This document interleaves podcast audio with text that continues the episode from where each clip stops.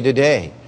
Uh, we look around us, and, and uh, as children grow, I mean, if, you, if you're mean enough of a father to stop your children and to discipline them, everybody looks down upon you and, and criticizes you for doing that. And if your kids turn out well, it well it's all because of their mother. Amen.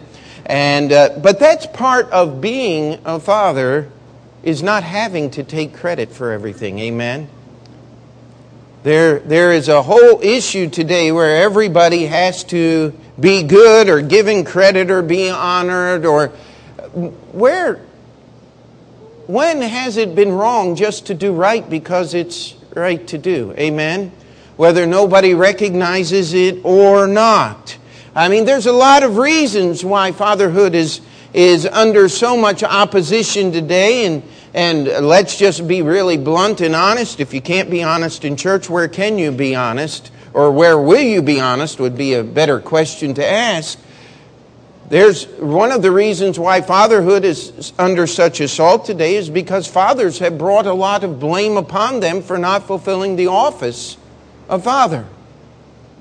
They decided not to, to be there. Uh, they decided that there was something more important. Let me tell you something today there is nothing more important than your children.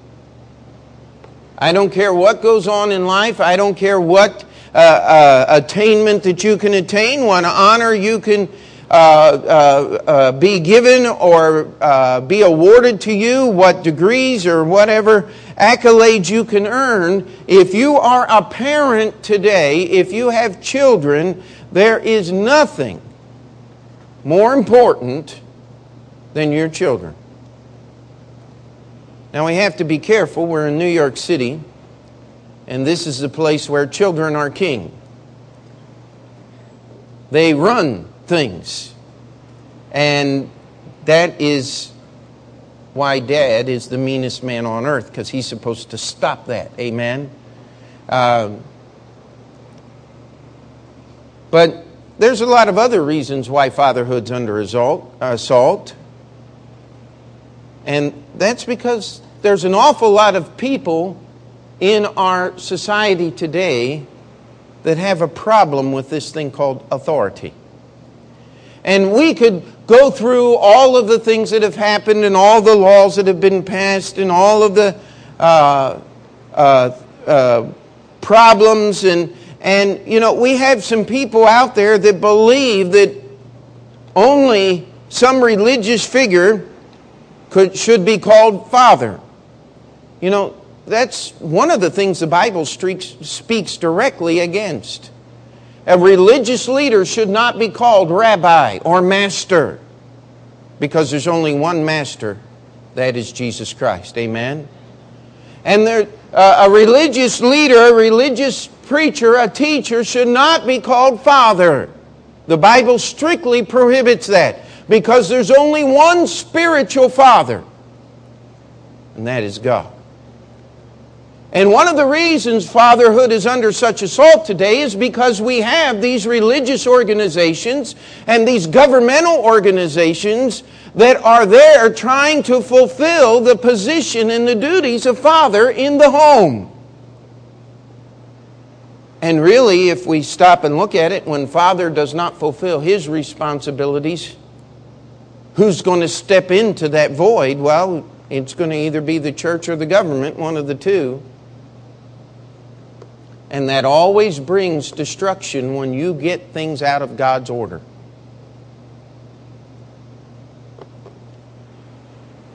But let me just roll all this up, and I don't want to spend much, I don't want to spend any more time discussing the reasons why fatherhood is under assault today, or the reasons why people are opposed to what biblical fatherhood is. But let me just put it in one sentence, in one statement here. The devil is opposed to good and godly fatherhood because it teaches anyone who beholds it about the God of heaven and his great love for us. The devil is the one that ultimately is against the human position of father. Because if a father does what the Bible says, it will teach anyone who watches it a little bit about God and how much He loves us and what God wants to do for us. Men, that puts you in a position of direct attack by the devil. Anyone, you want to know where the devil is active today?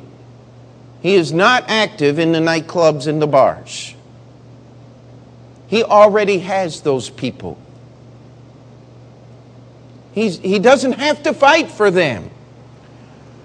But he is active any place where he can destroy, where he can uh, corrupt God's teaching about himself. One of the reasons why so many people struggle with accepting Jesus Christ as their Lord and as their Savior today is simply because they have had no authority figure in their life whatsoever that was real. And all of a sudden, to try to submit your life as an authority figure to God and to all of these things is so foreign, they have no concept of it. And what we want to do here is we want to look in the Bible, in the book of Hebrews, and we want to walk through some verses today. And we're going to start in Hebrews chapter 12, and we're just going to stay here. The first uh, four verses here are talking about our service for Christ. And it tells us that we're to run that race with patience. And it gives us this picture not of the 100 yard dash or even of the quarter mile or any of these other races that are run, but the picture is more of the marathon. It is the long distance run. It is the run that can, uh, actually, the run that the Bible's talking about will take you your entire life to complete. You are to run that race with patience. And it says in verse 4, it says, Ye have not yet resisted unto blood, striving against sin. You're still alive. You keep running the race. Then we get to the passage that we're going to deal with this morning. Verse 5 And ye have forgotten the exhortation which speaketh unto you as unto children. My son, despise not thou the chastening of the Lord, nor faint when thou art rebuked of him. For whom the Lord loveth, he chasteneth, and scourgeth every son whom he receiveth. If ye endure chastening, God dealeth with you as with sons. For what son is he whom the Father chasteneth not? But if ye be without chastisement, whereof all are partakers, then are ye bastards and not sons. Furthermore, we have had our we have had fathers of our flesh which corrected us, and we gave them reverence. Shall we not much more much rather be in subjection unto the Father of the spirits and live? For they verily for a few days chastened us after their own pleasure, but he for our profit, that we might be partakers of his holiness. Now no chastening for the present seemeth to be joyous, but grievous. Nevertheless, afterward it yieldeth the peaceable fruit of righteousness unto them which are exercised thereby. Wherefore lift up the hands which hang down, and the feeble knees, and make straight paths for your feet, lest that which is lame be turned out of the way, but let it rather be healed. Follow peace with all men and holiness, without which no man shall see the Lord. Looking diligently, lest any man fail of the grace of God, lest any root of bitterness springing up trouble you, and thereby many be defiled. Lest there be any fornicator or profane person as Esau who for one morsel of meat sold his birthright. Now, as we look at this passage today, we as Christians are giving an admonition here. It says, listen, as you're running this race, you're still alive. You've not resisted unto blood. No one has killed you because you're a Christian. Keep running. And it says, And ye have forgotten the exhortation which speaketh unto you as unto children. How many of you had some fun while you were a child? I mean, you were just able to enjoy life. And I'm not talking about doing bad things, that's not fun. It is for a little bit, but it always brings a lot more trouble than it does good, now didn't it? I'm talking about just being able to enjoy life as a child.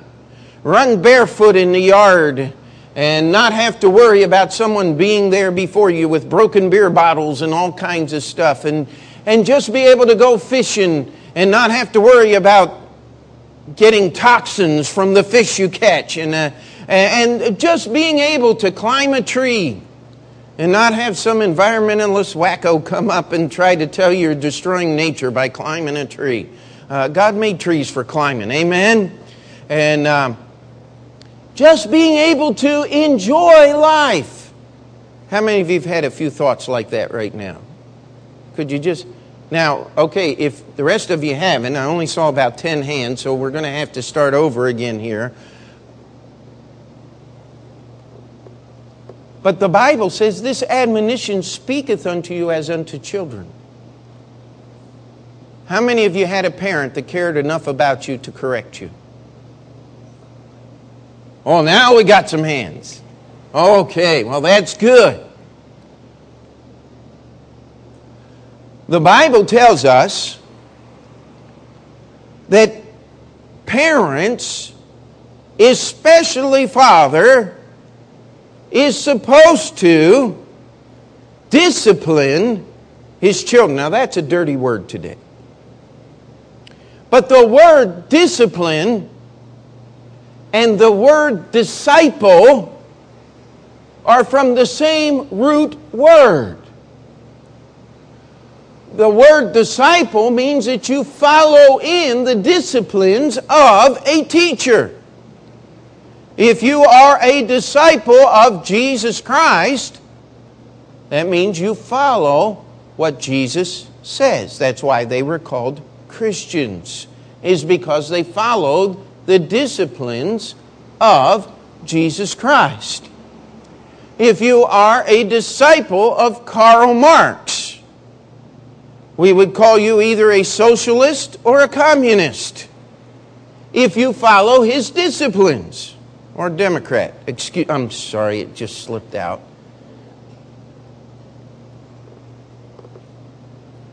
Listen, if you follow the disciplines of another person, the teachings, you become their disciple, do you not? That's what it's all about. Today we speak so much about mentoring. You pick you turn on the radio, there's an advertising we need mentors for our young people. No, we need fathers for our young people. We, we do not need progenitors. If you're old enough to understand that word, you got the point. Amen. Uh, we don't need, we need fathers. We need someone who's going to be a little more involved in the life of their children than just procreation. That's what this verse, these, this passage here says, For whom the Lord loveth, he chasteneth and scourgeth every son whom he receiveth. If ye endure chastening, God dealeth with you as with sons. Now look at this next question. For what son is he whom the Father chasteneth not? I could spend the whole morning on that phrase right there. I mean, we could pick example after example out of society today. For what son is he whom the, Lord, uh, whom the Father chasteneth not? How many have heard of Marilyn Manson? The rock star, wicked, evil man. He did all kinds of wicked, evil things as a child. And his father, who was supposed to be a preacher, never disciplined him. Wonder where he came from? He is a child that the father chasteneth not. I don't know much about Michael Moore's upbringing, the movie maker. Well, I guess you call that movie. It's called propaganda because it's a lie. That's the difference between truth and propaganda is propaganda is just a message you're trying to put out regardless of whether it's true or not.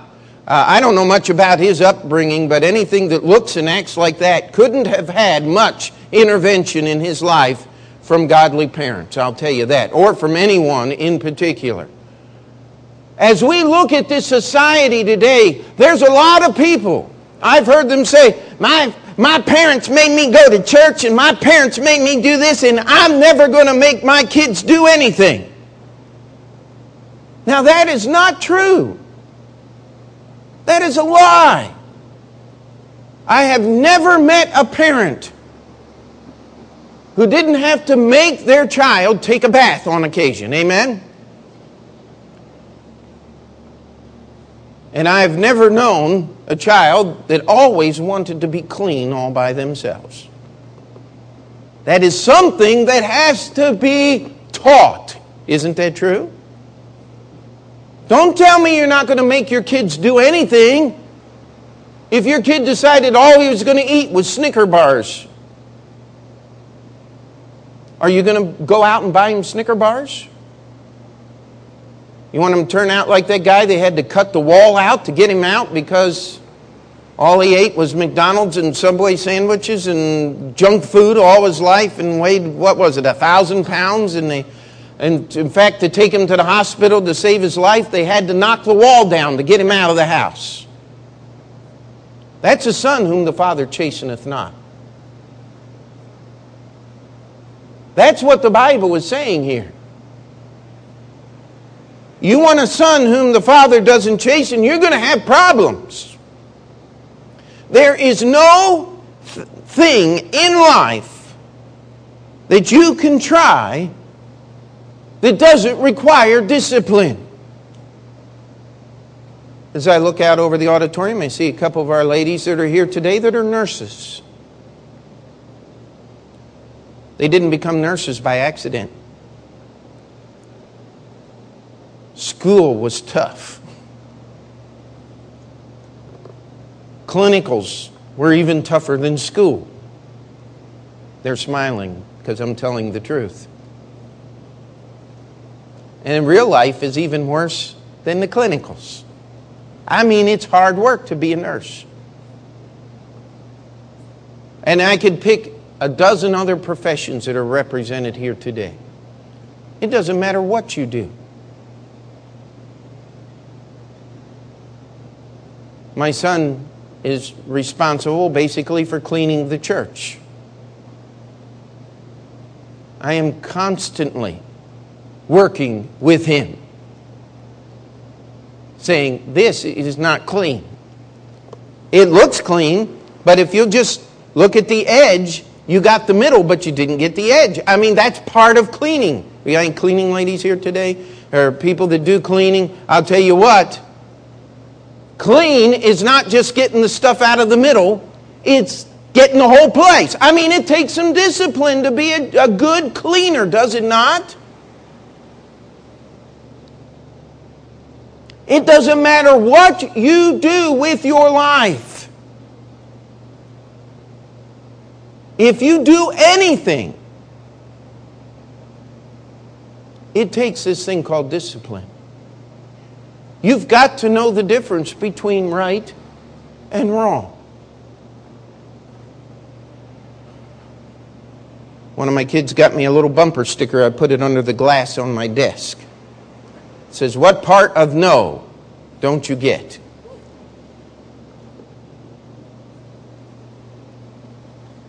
You know, God wants to teach us the meaning of that word. Could we spend a little bit of time on the word no today? The word no is one of the most important words in the English language. I'm talking about N O. No as in, we are not going to do this. This is not going to occur. This is a negative word. Now, as a preacher, we're supposed to preach on the positive, but I'll tell you what, this Bible is full of both positive and negative things. And chastening is not a positive thing, it is a negative thing. I have never yet punished one of my children for doing something good. Not supposed to. Amen. I want to reward them for doing good. And one of the questions I get asked is, Dad, I did all these things right. I only did one little thing wrong, and you're on that wrong thing. Yes, that's because I'm your father. And that's my job, amen? To find out the wrong things. Because if somebody doesn't teach you the difference between right and wrong when you're little, you won't be able to understand it when you get big. We have a police officer here today. Has to deal with people all the time who don't understand the difference between right and wrong. Oh, you police, you're just persecuting us. Yeah, if you'd stop breaking the law, we'd stop persecuting you. Works out pretty good that way, doesn't it? But if you don't teach the difference between right and wrong, to a little child, it's an awful lot harder to learn when they become an adult. We used to say, well, if you don't learn it here at home, I'm going to send you to the Marine Corps. Well, let me tell you something the Marine Corps doesn't want you if you don't know the difference between right and wrong. They don't have time to raise you, they want you to be a good Marine, or any other branch of the military.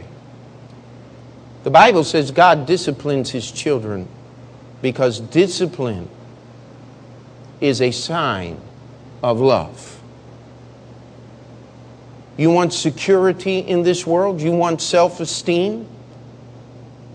Know the difference between right and wrong, and you'll find a sense of security. Let me give you an, uh, just a physical example of this.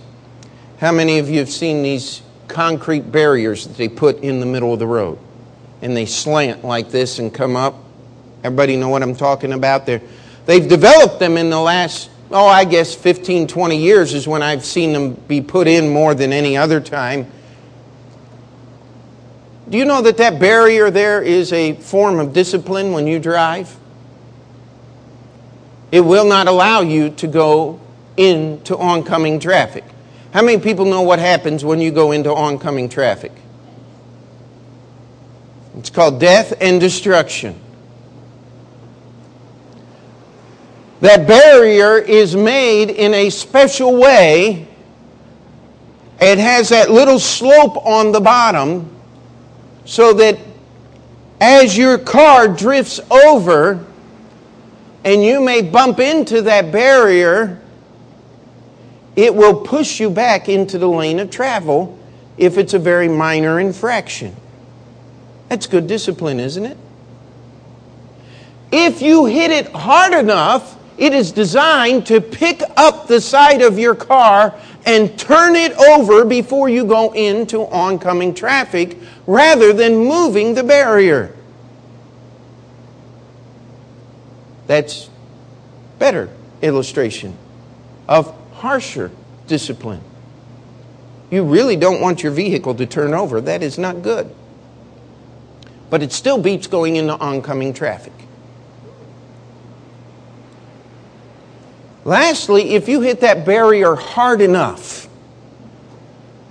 it is designed in such a way as to do everything that is possible to slow you down and keep you from passing through that barrier into oncoming traffic. There have been many cars that have been totally destroyed by hitting that barrier. But I will tell you, one day I was driving up the Gowanus, the elevated section there, of the BQE, right as you coming through Brooklyn, and there was a car in two halves. It had hit that barrier and literally split the car in two. One half was upside down on one side of the road, and from the windshield forward was right side up on the other side of the road. I'm glad that most of the accident scene was taken care of before I got there. I am not one of those people who like to hang my head out the car and see all of the gore. but it is an illustration of what discipline will do.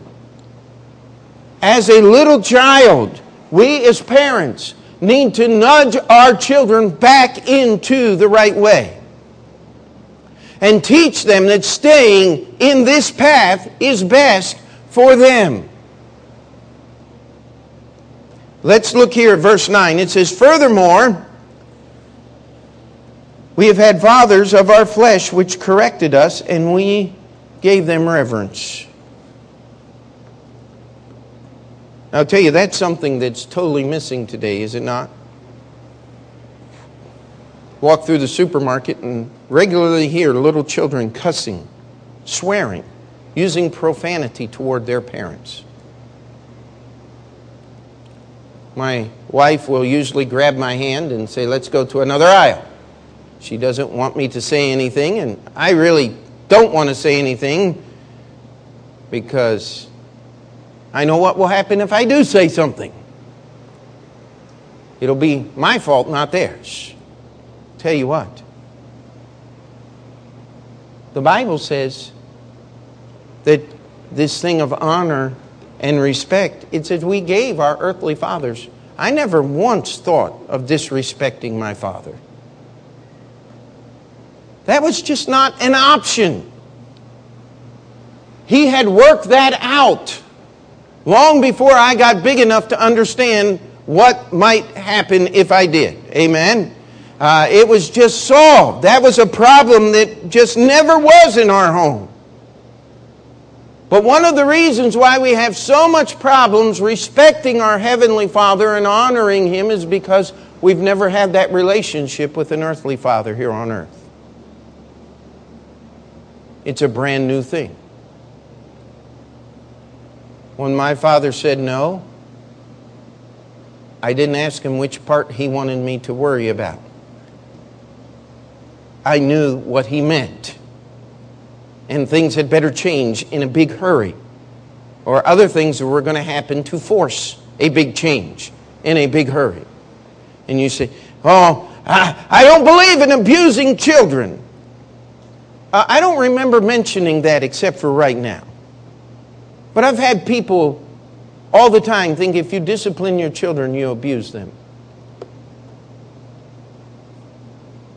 Those two things are as opposites as anything can possibly be. There, it, child abuse,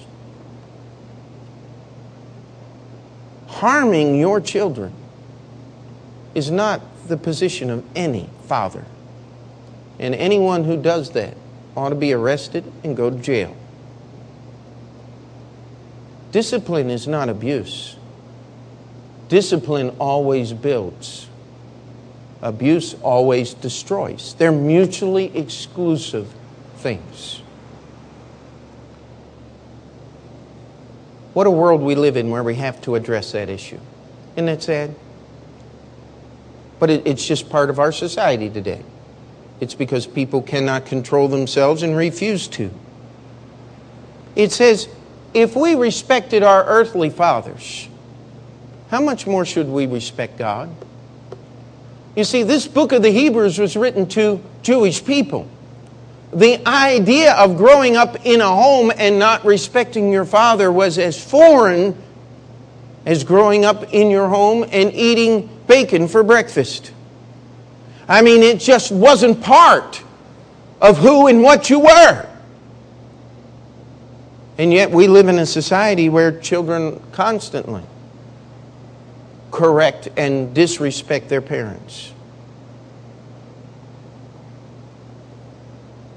I get tired of this. Oh, my child, so he's so much smarter than I. Uh, just because your child can retain more knowledge than you do, that does not abdicate your position as father. Amen? You still do the job. Discipline. And this is where we go here. Look what it says. For they verily, verse 11, 12, I mean, verse 10, for they verily, for a few days chastened us after their own pleasure but he for our profit, that we might be partakers of his holiness. Now, this is the goal. A father should discipline his children so that there is peace and order in the home. That's just part of it. Amen? Can we say amen to that this morning? There ought to be peace and order in the home. There ought to be direction. A father ought to discipline his children in such a way as to bring that about and to guide his home in the right direction. And if you have any problem trying to figure out what the direction, I recommend a book that'll give you more direction than you need. Amen? It'll give you everything you need. Just follow what it says. It says, God disciplines us so that we'll be partakers of his holiness. One of the biggest things we deal with today in our society is this word called depression. Everywhere, right? Have you ever thought that God might be trying to get your attention and turn you away from those things and get your attention back on Him? God disciplines people. He uses different things to get your attention. And I will tell you this if your outlook on life is dismal and dank and dark and dreary, you didn't get that outlook from this book called the Bible. Maybe God's trying to get your attention. Amen? God said, I've come to give you joy, come to give you life, and that life more abundantly. He said, I want you to learn how to pray and get your prayers answered, that your joy may be full. These are the things that God wants for us. If we don't have them in our life, maybe because God is dealing with us as with children, He is disciplining us. Let's not go to the medicine cabinet. Let's go to the prayer closet. Let's open this book called the Bible. You see, discipline hurts. You've got to make the punishment sufficient to discourage the behavior. Amen? If your child took a penchant for playing with the gas stove and wanted to turn, oh, I know, I just go get those little knobs that they can't turn the stove. They think they're playing with it, but they're not doing anything. That's really not the answer. The answer is to modify behavior. Is to change their desire to play with the stove because if they play with it long enough, you don't catch them, they're going to blow the house up or part of the building you live in. I mean, it's going to be bad stuff. You don't want that going on. You would do everything in your power to keep that child from doing something that's going to hurt them. Amen? It doesn't matter what's on the table. If Joseph is there, he's going to grab the most dangerous thing on the table first. You can have a dozen spoons and two or three forks and one knife. What's he going to get? He's going to get the knife first. That's what little kids do. So, what do you do? You grab that hand, amen? And you get the knife out of it and you keep them from doing anything because the little child doesn't understand these things. Amen? We want to protect our children. That's what discipline is about. God wants to discipline us so we can be partakers of His holiness. Amen? And discipline is not fun. You shouldn't feel good when you're being punished.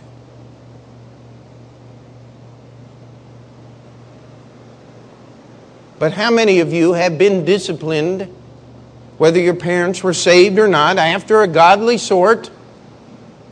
You were disciplined, your behavior was modified, and you are better for it today. How many people would raise a hand to that? Okay. That's what the Bible says here. Afterwards, it yieldeth. Let me read it right.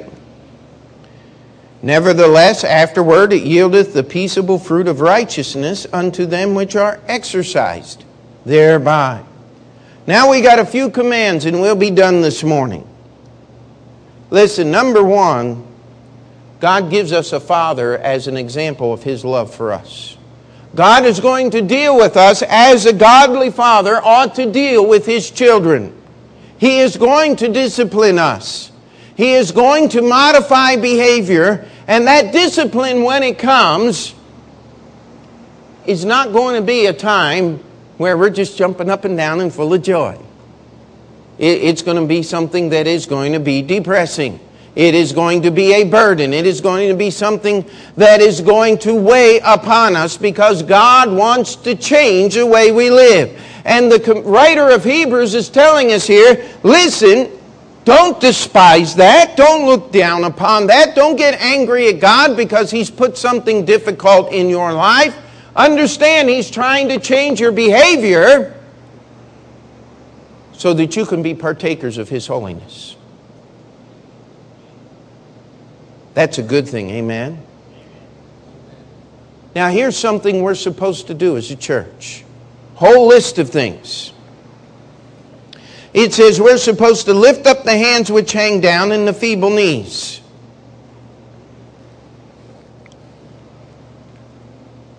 Have you ever just gotten worn out and you just let everything drag? When you see another believer,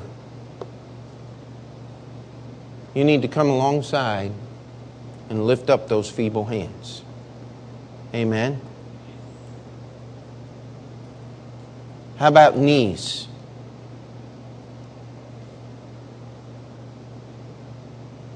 Prayer time, amen. You get on your knees before God and put some time in prayer, but I'll tell you what, it's, it's difficult sometimes. We need to encourage one another to pray. That's what the prayer meeting is all about on Sunday night. That's why you need to be here for prayer meeting, to be encouraged to learn how to pray. You have a real time of prayer with God. You can't be discouraged. Amen.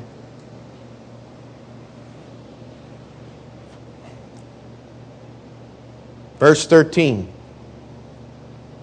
You're father, this is your main job. Make straight paths for your feet. Your children will follow you. Now, where do you want to lead them? You want to lead them to the local bar or the local nightclub? Just go there. They'll follow you. You want to lead them to church? You be there. They'll follow you.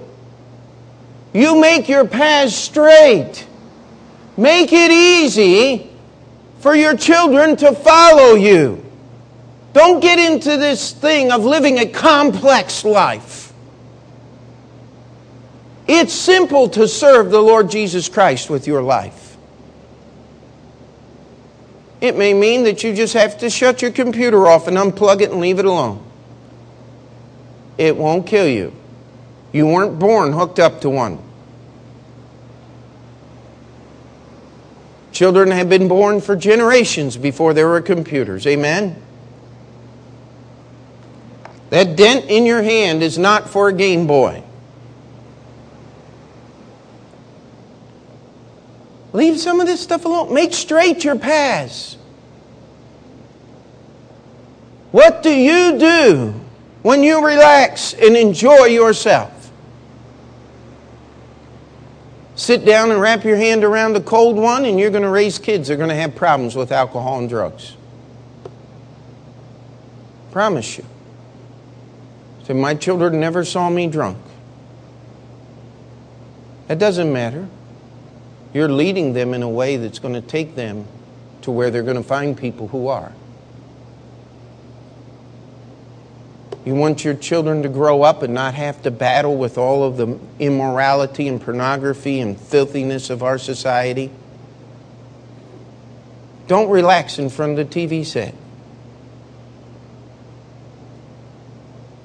Make your path straight.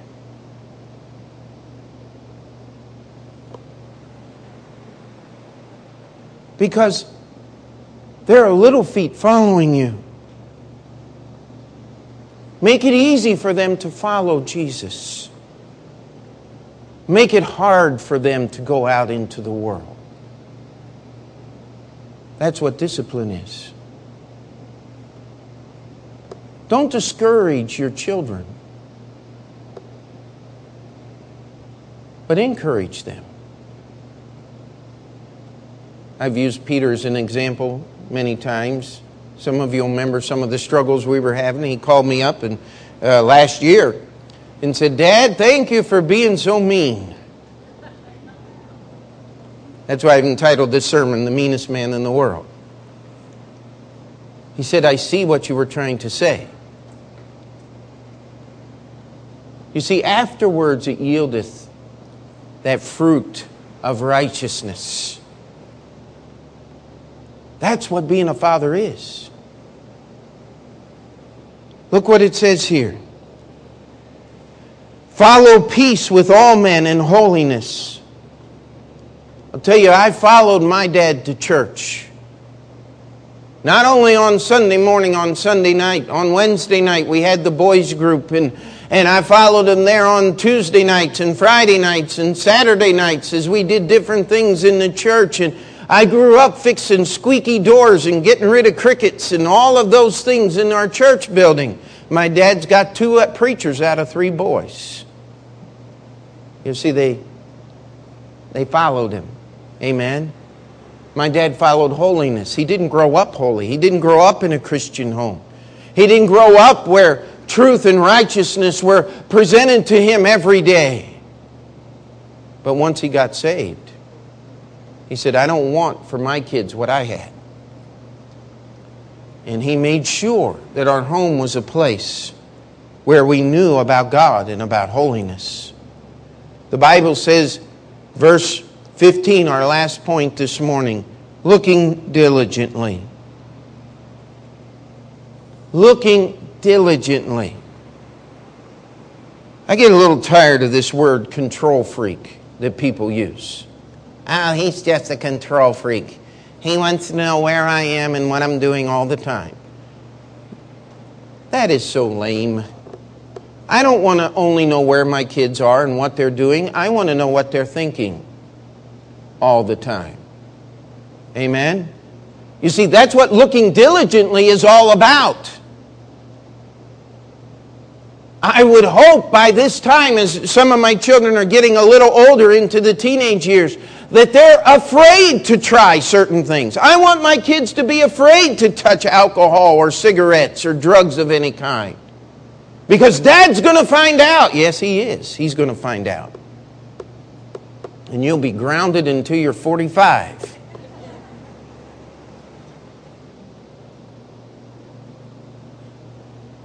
This dating stuff that goes on today is a bunch of foolishness.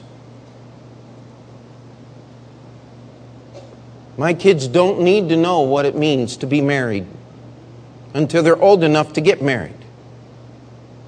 My son called me from Bible college, talking about maybe finding a girlfriend. He, he thinks he's actually found someone that might like him. And that's a feat, let me tell you. I said, Son, let me just tell you something. Don't you start anything until you're ready to have a family, until you've got a job, till you can support that family. If you're not ready to get married, you're not ready to date. But shouldn't we have some fun? Hey, he has dozens of friends, both male and female. I mean, Peter does not know personally all 453 students on campus. But I will tell you this all 453 students on campus are aware that Peter is there. That's just the kind of person Peter is. And God's going to use that someday. But let me tell you something looking diligently. There's a list of things that we're supposed to look diligent for. It says, lest any man fail of the grace of God. Peter was raised in a Christian home. He heard preaching every day of his life, just about. But let me tell you, he didn't get saved until he was 11 years old. He made a profession of faith when he was five, four. But he didn't get saved until he was 11. It says, looking diligently lest any man fail of the grace of God. God's grace never fails. But if you're not truly saved, you will fall off eventually. Parents, you're to look diligently. You're to examine that life. You're to keep the pressure on till you know for sure, as much as a human can know, my child is saved. Amen? It says here that we're to look diligently lest any root of bitterness springing up trouble you. If your child is bitter, you better find out why. If they've got an issue they can't solve, it will destroy them as an adult. You got to root that out when they're a child. Amen? Lest there be any fornicator or profane person. You ought to know where your kids go on the internet. You ought to know every site that they look at. You ought to question them. You ought to know everything they're doing. We live in a morally perverse society. Children that are alive today will see more vile, wicked, pornographic things walking down the street than your grandfather could have found looking for it in the darkest dens of iniquity. That's how much our society has changed. You've got to look diligently. Because if you're not, let me tell you, the world is. You take the grace of God and profane it, going to destroy you. The world wants to steal your purity before you even are old enough to understand what it is. We need to look diligent. You know what most of the problem is? Most of the parents are fighting their own battles and struggling against their own things, and they don't have time to take care of the kids today. If you're going to be a father, let's be Christian enough that we can help someone else walk in the right paths. Amen? That's what this passage is talking about. Esau was raised in Isaac's home, but he was profane. He had no regard for the things of God. And there are many children today that are raised in Christian homes and preachers' homes that are profane. And the reason is is because someone wasn't looking diligently to keep those barriers in place, to keep them in the right direction. Listen. This is what God wants to do in each one of our lives. One of the reasons we have problems, people have problems today accepting God and His authority is because they've never had to accept the authority of an earthly father. They never have understood that. There are people here today, no doubt, that are saying, Oh, I wish I had a father like you're talking about. I, I wish I had someone who'd have been there to do these things in my life. Well, let's just stop for a moment and let me tell you there is. His name is God. He's cared enough about you to write a whole book and send His Son Jesus Christ to live here and to die and to raise again from the dead. He wants to be more involved in your life than any earthly father ever could be. You say, I, I don't understand. I, I just don't comprehend this. I've never had a father. I don't know what you're talking about, Pastor. Uh, let me ask you this Would you be willing to just trust God and let Him take care of that? Amen? He's not going to hurt you. He that cometh to God must believe that He is, and that He is a rewarder of them that diligently seek Him. You got to understand who God is to believe in Him. It's not the God of Benny Hinn, the God who needs his mother to mitigate his anger so that he won't destroy you. That's a different God. It's not the one in the Bible. You don't need a God who's worried about how much money you're going to put in the offering plate to whether he decides to forgive you for your sins or not. That's not the God of the Bible. The God of the Bible is one who wants to build a daily relationship with you based upon his words. If you're going to get saved, you got to obey his words. My dad only had one real rule in the house do what I say. If you had any questions, he just sent you back to that first rule. Now, can I just be honest with you? My dad wasn't right about everything, but he was always my dad. Amen. God is right about everything. He'll never, ever be wrong.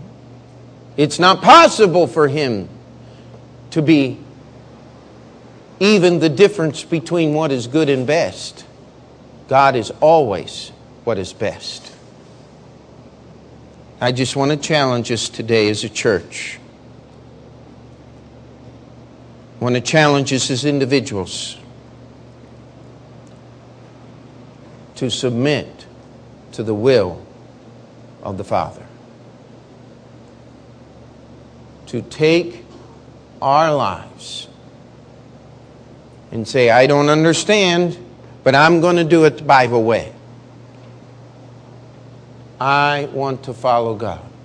If you are not saved today, I would beg you, everything that is in me, I, I plead with you, would you allow me to open this book called the Bible and show you how you can have God as your Father? You say, Pastor, there's no way you can answer all my questions today. Listen, you see me after the service. I'll move things on my schedule so there'll be enough time for us to sit down and answer those questions. And if we can't get it done in the first 16 hours, we'll make another time. Amen? No, it won't take that long. But some people, you have, have a lot to work through. And we've met for weeks and weeks because that's what my time is for as a pastor. We want you to understand what God's Word says and enjoy the relationship that He wants to have as your Heavenly Father. Amen. And secondly, I would encourage you if you're an earthly father here today, you'd step up to the plate. That doesn't mean you have to be a miserable father, but you got to do that every day of your life if you're a father. Amen. You got to make straight those paths. You got to lift up the hands which hang down and the feeble knees. Your children ought to know that you pray, that you go to church, that you walk in the ways of righteousness and holiness. You ought to look diligently into every aspect of your children's life and your own so that you can follow God. If you're upset about what's going on politically in our nation today, join the crowd. I don't know anybody that's happy. Right or left, conservative or liberal. I think everybody's upset. The answer's not there. The answer's right here. And the answer is what's going to happen in individual homes tomorrow and the next day. We have a generation that have no idea what authority is. Now they're trying to be in authority. It won't work.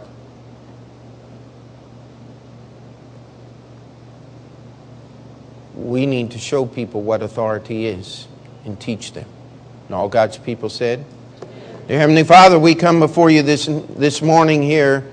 And Lord, We've waded through some very difficult things and some deep things, some deep seated things, both emotionally and spiritually. Lord, we pray that no one would be sidetracked by just thinking and wishing, oh, I wish it could have been different as I was growing up, or, but that we would look to the God of heaven who wants to make things different today in our lives. Lord, we're thankful that there's forgiveness for all who will come to you. There's mercy for anyone who will surrender. There's salvation for all who will believe. Lord, we ask that you would make us mindful of our Heavenly Father. And that we would submit once again to His authority and His position, give Him the reverence due that His name. And we would understand that you do want to lift up the, the weak hands, the feeble knees, that you, your paths are already the straightest paths that have ever been made. They will take us to holiness and righteousness. And that you're looking diligently, you're running to and fro throughout the entire earth, just watching for an opportunity to show your power and your goodness. Lord, we pray you would find opportunities here at this church and in the lives of people who are in this auditorium this morning.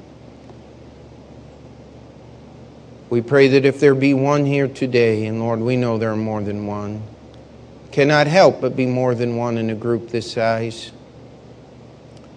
that they would be willing to surrender their heart and life to Jesus Christ.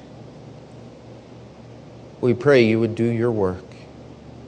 In Jesus' name, amen. Let's stand together.